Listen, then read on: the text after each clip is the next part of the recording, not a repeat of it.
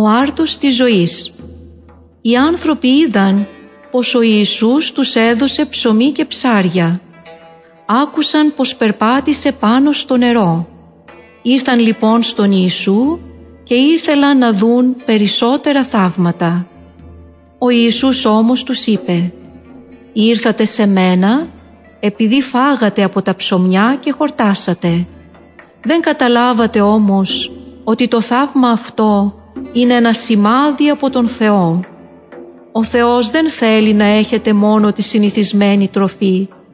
Θέλει να σας δώσει και την τροφή που σας τρέφει μόνιμα για την αιώνια ζωή.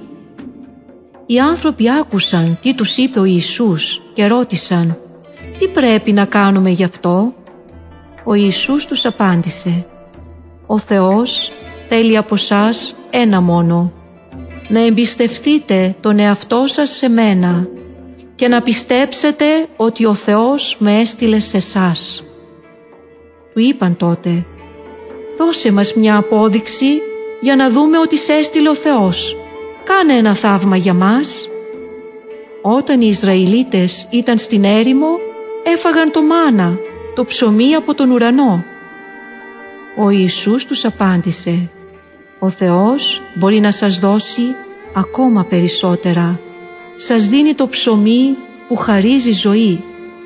Και αυτοί τον παρακάλεσαν «Κύριε, δώσε μας αυτό το ψωμί». Τους είπε τότε ο Ιησούς «Εγώ είμαι αυτό το ψωμί, ο άρτος της ζωής.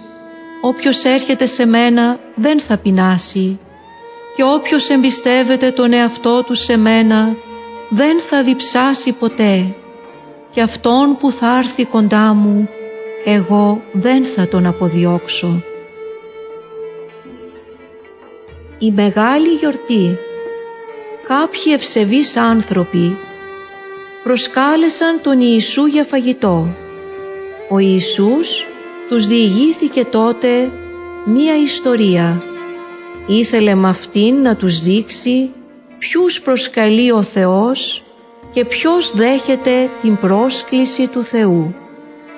Κάποιος άνθρωπος ετοίμασε ένα μεγάλο δείπνο και κάλεσε πολλούς. Όταν ήρθε η ώρα του δείπνου, έστειλε τον δούλο του να πει στους καλεσμένους «Ελάτε, όλα είναι έτοιμα». Τότε άρχισαν ο ένας μετά τον άλλο να βρίσκουν δικαιολογίες. Ο πρώτος του έλεγε «Αγόρασα ένα χωράφι και πρέπει να πάω να το δω. Δεν μπορώ να έρθω». Ένας άλλος του είπε «Αγόρασα πέντε ζευγάρια βόδια και πάω να τα δοκιμάσω στο χωράφι. Δεν μπορώ να έρθω». Και ένας άλλος του είπε σήμερα παντρεύτηκα και γι' αυτό δεν μπορώ να έρθω. Γύρισε ο δούλος εκείνος και τα είπε όλα αυτά στον Κύριό του. Τότε ο οικοδεσπότης, οργισμένος, είπε στον δούλο του «Πήγαινε γρήγορα στις πλατείες και στους δρόμους της πόλης και φέρε μέσα τους φτωχούς, τους ανάπηρους, τους κουτσούς και τους τυφλούς». Όταν γύρισε ο δούλος του είπε «Κύριε, αυτό που πρόσταξες έγινε και υπάρχει ακόμα χώρος». Είπε πάλι ο Κύριος τον δούλο «Πήγαινε έξω από την πόλη, στους δρόμους και στα μονοπάτια και ανάγκασέ τους όλους να έρθουν για να γεμίσει το σπίτι μου, γιατί σας βεβαιώνω πως κανένας από εκείνους που κάλεσα δεν θα γευτεί το δείπνο μου. Εσύ είσαι ο Χριστός. Κάποια μέρα ρώτησε ο Ιησούς τους μαθητές του «Ποιος λένε οι άνθρωποι πως είμαι» Οι μαθητές απάντησαν «Άλλοι λένε πως είσαι ο Ιωάννης ο Βαπτιστής» Άλλοι λένε πως είσαι ο προφήτης Ηλίας που ξαναγύρισε Άλλοι νομίζουν πως είσαι κάποιος από τους παλιούς προφήτες. Ο Ιησούς ρώτησε τους μαθητές «Και εσείς ποιος λέτε πως είμαι» Τότε απάντησε ο Πέτρος και είπε «Εσύ είσαι ο Μεσσίας, ο Χριστός, ο Υιός του αληθινού Θεού». Και ο Ιησούς του αποκρίθηκε «Χαρά σε σένα Σίμωνα, γιατί αυτό δεν σου το αποκάλυψε κάποιος άνθρωπος, αλλά ο Θεός. Και εγώ σου λέω πως εσύ είσαι ο Πέτρος και πάνω σε αυτή την πέτρα θα οικοδομήσω την εκκλησία μου και κανείς δεν θα μπορέσει να την νικήσει. Ο Θεός δείχνει ποιος είναι ο Ιησούς.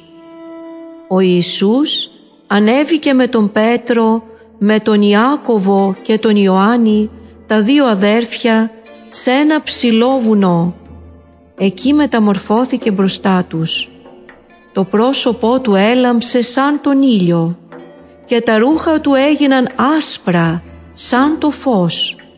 Τότε εμφανίστηκαν σε αυτούς δύο άνδρες που συνομιλούσαν με τον Ιησού ήταν ο Μωυσής και ο Ηλίας. Είπε τότε ο Πέτρος στον Ιησού «Κύριε, είναι ωραία να μείνουμε εδώ. Αν θέλεις θα κάνω εδώ τρεις σκηνές. Μία για σένα, μία για τον Μωυσή και μία για τον Ηλία». Ενώ μιλούσε ακόμα, ένα φωτεινό σύννεφο του σκέπασε και μέσα από το σύννεφο ακούστηκε μία φωνή που έλεγε «Αυτός είναι ο αγαπημένος μου Υιός, αυτός είναι ο εκλεκτός μου, αυτόν να ακούτε». Όταν το άκουσαν οι μαθητές φοβήθηκαν πολύ και έπεσαν με το πρόσωπο στη γη. Τους πλησίασε τότε ο Ιησούς, τους άγγιξε και τους είπε «Σηκωθείτε και μη φοβόσαστε». Σήκωσαν τότε τα μάτια τους και δεν είδαν κανέναν άλλο παρά τον ίδιο τον Ιησού μόνο του. Και ενώ κατέβαιναν από το βουνό, ο Ιησούς τους είπε «Μην πείτε σε κανέναν αυτό που είδατε, ώσπου να αναστηθώ από τους νεκρούς». Δύο μαθητές θέλουν τις καλύτερες θέσεις. Μία μέρα πλησιάζουν τον Ιησού δύο μαθητές, τα αδέρφια Ιάκωβος και Ιωάννης και του λένε «Δάσκαλε, θέλουμε να μας κάνεις τη χάρη που θα σου ζητήσουμε». Ο Ιησούς τους ρώτησε «Τι θέλετε να κάνω για σας» και εκείνοι του αποκρίθηκαν «Να μας βάλεις να καθίσουμε ο ένας στα δεξιά σου και ο άλλος στα αριστερά σου όταν θα είσαι σε όλη σου τη δόξα. Όταν τα άκουσαν αυτά οι υπόλοιποι δέκα μαθητές άρχισαν να γανακτούν με τον Ιάκωβο και τον Ιωάννη. Κάλεσε τότε ο Ιησούς τους δώδεκα μαθητές και τους λέει «Ξέρετε ότι σε αυτόν τον κόσμο οι βασιλιάδες των λαών τους καταπιέζουν και τους μεταχειρίζονται άσχημα. Σε εσάς όμως δεν πρέπει να συμβαίνει αυτό. Όποιος θέλει να γίνει μεγάλος ανάμεσά σας, πρέπει να γίνει υπηρέτη σας. Και όποιος από εσά θέλει να είναι πρώτος, πρέπει να γίνει δούλος όλων των άλλων. Γιατί κι εγώ δεν ήρθα για να με υπηρετήσουν οι άλλοι, ήρθα για να υπηρετήσω τους ανθρώπους και να δώσω τη ζωή μου για αυτούς. Ο καλός βοσκός Μια μέρα ο Ιησούς διηγήθηκε στους μαθητές του την ιστορία αυτή. Ήθελε να τους δώσει να καταλάβουν γιατί τον έστειλε ο Θεός. Παρομοιάζω τον λαό του Θεού με ένα κοπάδι πρόβατα. Τα πρόβατα αισθάνονται ασφαλή όταν έχουν ένα βοσκό που τον γνωρίζουν και τον εμπιστεύονται. Όταν κάποιος πηδάει πάνω από τη μάντρα και δεν μπαίνει από την πόρτα, αυτός είναι κλέφτης.